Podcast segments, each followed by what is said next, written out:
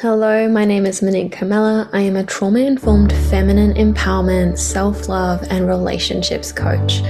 I created the Good Girl Unleashed podcast as a way to support you on your journey to liberating yourself from limiting beliefs, trauma, suppression, so that we can all come home and live authentically and unapologetically.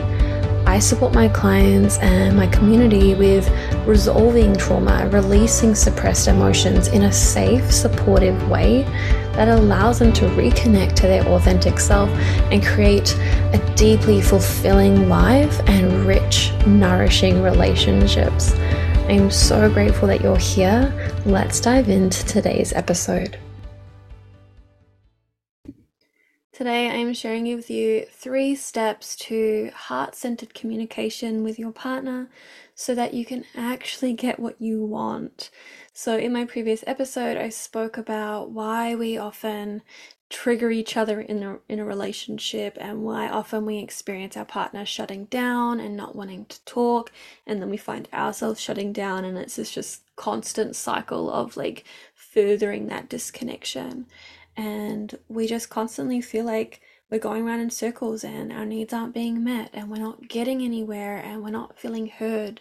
And so I want to offer you these three powerful steps that you can implement now that will actually allow you to deepen your connection with your partner by having those heart centered conversations where you feel like you're seen, where you feel like you're heard, your partner can actually receive what you're saying rather than getting triggered by you and reacting in that way of shutting down and not listening and not taking in what you actually have to say, which leads to you feeling rejected and abandoned and alone and feeling like unloved and unappreciated um, and just getting really stuck in that deep hurt leading to more resentment which like i said it just creates that bigger wedge. We want to bring that connection back but even in an even deeper way and this is definitely what I've experienced in my own relationship. It's what I support my clients with to really come together to find that resolution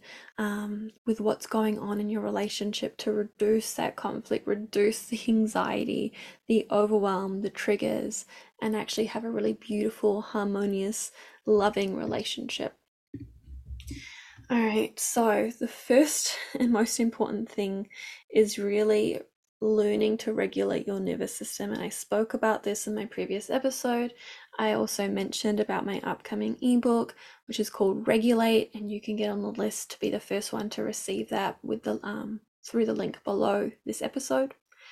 But what you really want to do is focus on slowing down.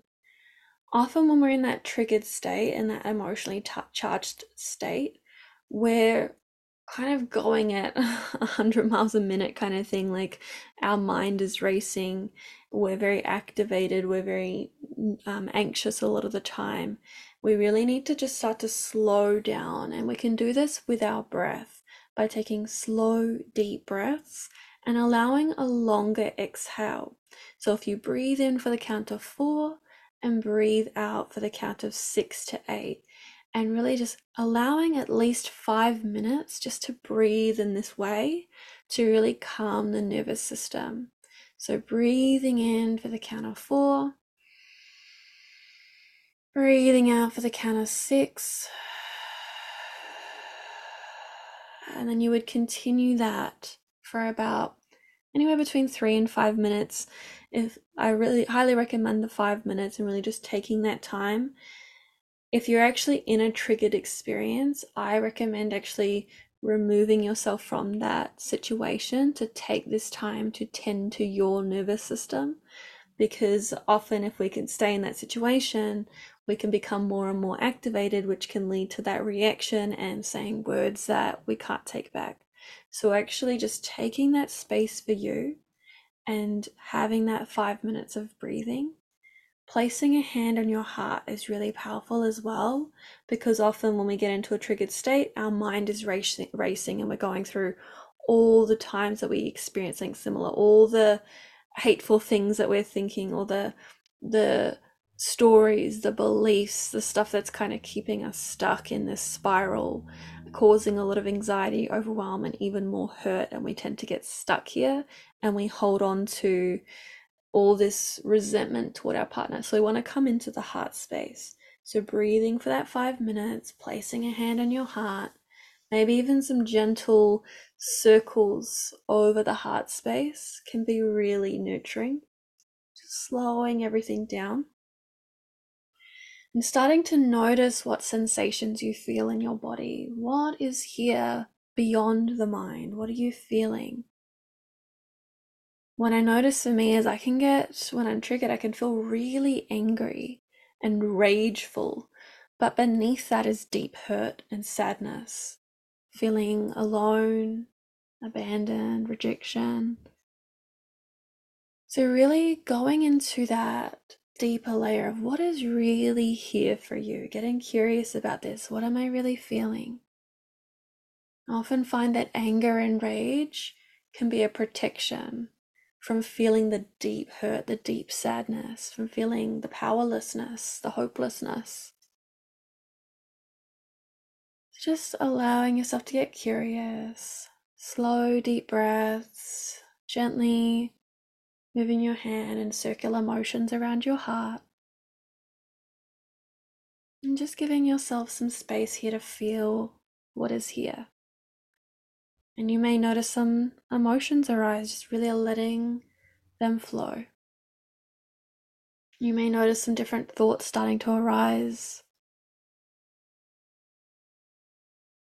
Stories that are deeply embedded of I'm not enough, I'm not worthy, I'm not cut out for this.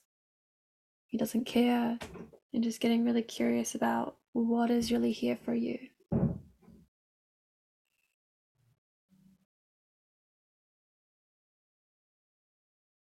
And asking yourself, what do I need in this moment? Is it love? Is it reassurance? Is it some kind words? What is it that you need in this moment? And how can you give that to yourself? Maybe you need a hug and you wrap your arms around your body. Maybe you tell yourself it's okay, your feelings are valid. A really beautiful practice that was shared with me is as you breathe in, speaking out loud, I see you. As you breathe out, I accept you seeing these different parts of you that are showing up that are feeling hurt. I see you, I accept you. These parts of you that you might be judging, I see you, I accept you.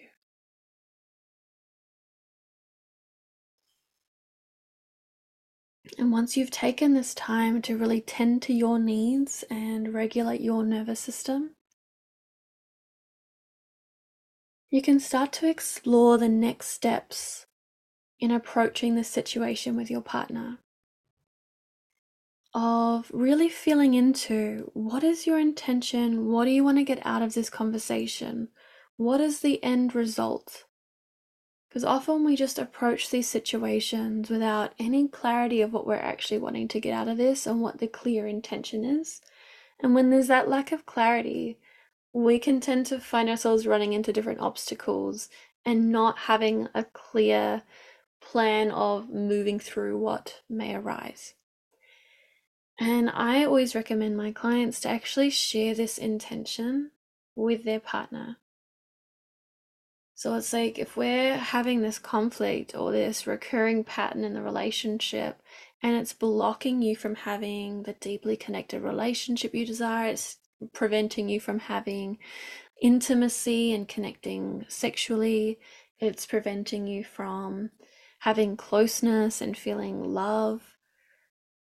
It's causing this big wedge that's pulling you guys apart. And maybe you're afraid that if this disconnection continues to grow, this resentment continues to build, you may not last. And maybe this relationship is actually really important to you and you want to keep this person in your life. And so this needs to be resolved in order for you to have that closeness, that connection, that intimacy, the passion, the sexual aliveness to really come together and feel strong in the relationship, feel grounded in the relationship. And by sharing this intention, by leading with this intention, you're letting them know that you're not doing this as a way to attack them or wrong them or shame them or tell them they're not doing enough or they're not right or there's something wrong with them, which is just going to trigger their alarm system. You want to let them know, like, hey, I want to have this conversation with you because I cherish you, I value you, and I value this relationship.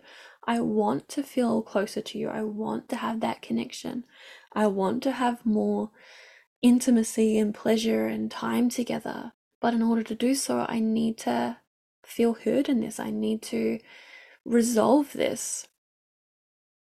So, can we have a chat about this? And if now's not a good time, can we schedule a time? Because that's another part of it is like we often don't know what's going on for our partner because we're so swept up in our own experience, our own stories. And so you want to check in with them like, is now a good time to chat? Because if they're stressed about work, if they're stressed about money, if they're feeling hurt, if they've got all that built up resentment, if they've got a lot going on for them, they're not going to be in a space to receive what you have to say because they don't have the bandwidth if they haven't regulated their nervous system and they're still feeling charged and activated, they're not going to be receptive. So you want to meet them with that loving presence, that compassion and say, "Hey, I can I can see I'm experiencing that there's a disconnection between us. I would really love to have a conversation so that we can have more closeness, feel more connected, meet each other's needs, feel more love, have more together time, whatever it is for you that you're desiring. Lead with that, lead from your heart, and acknowledge that you both have needs.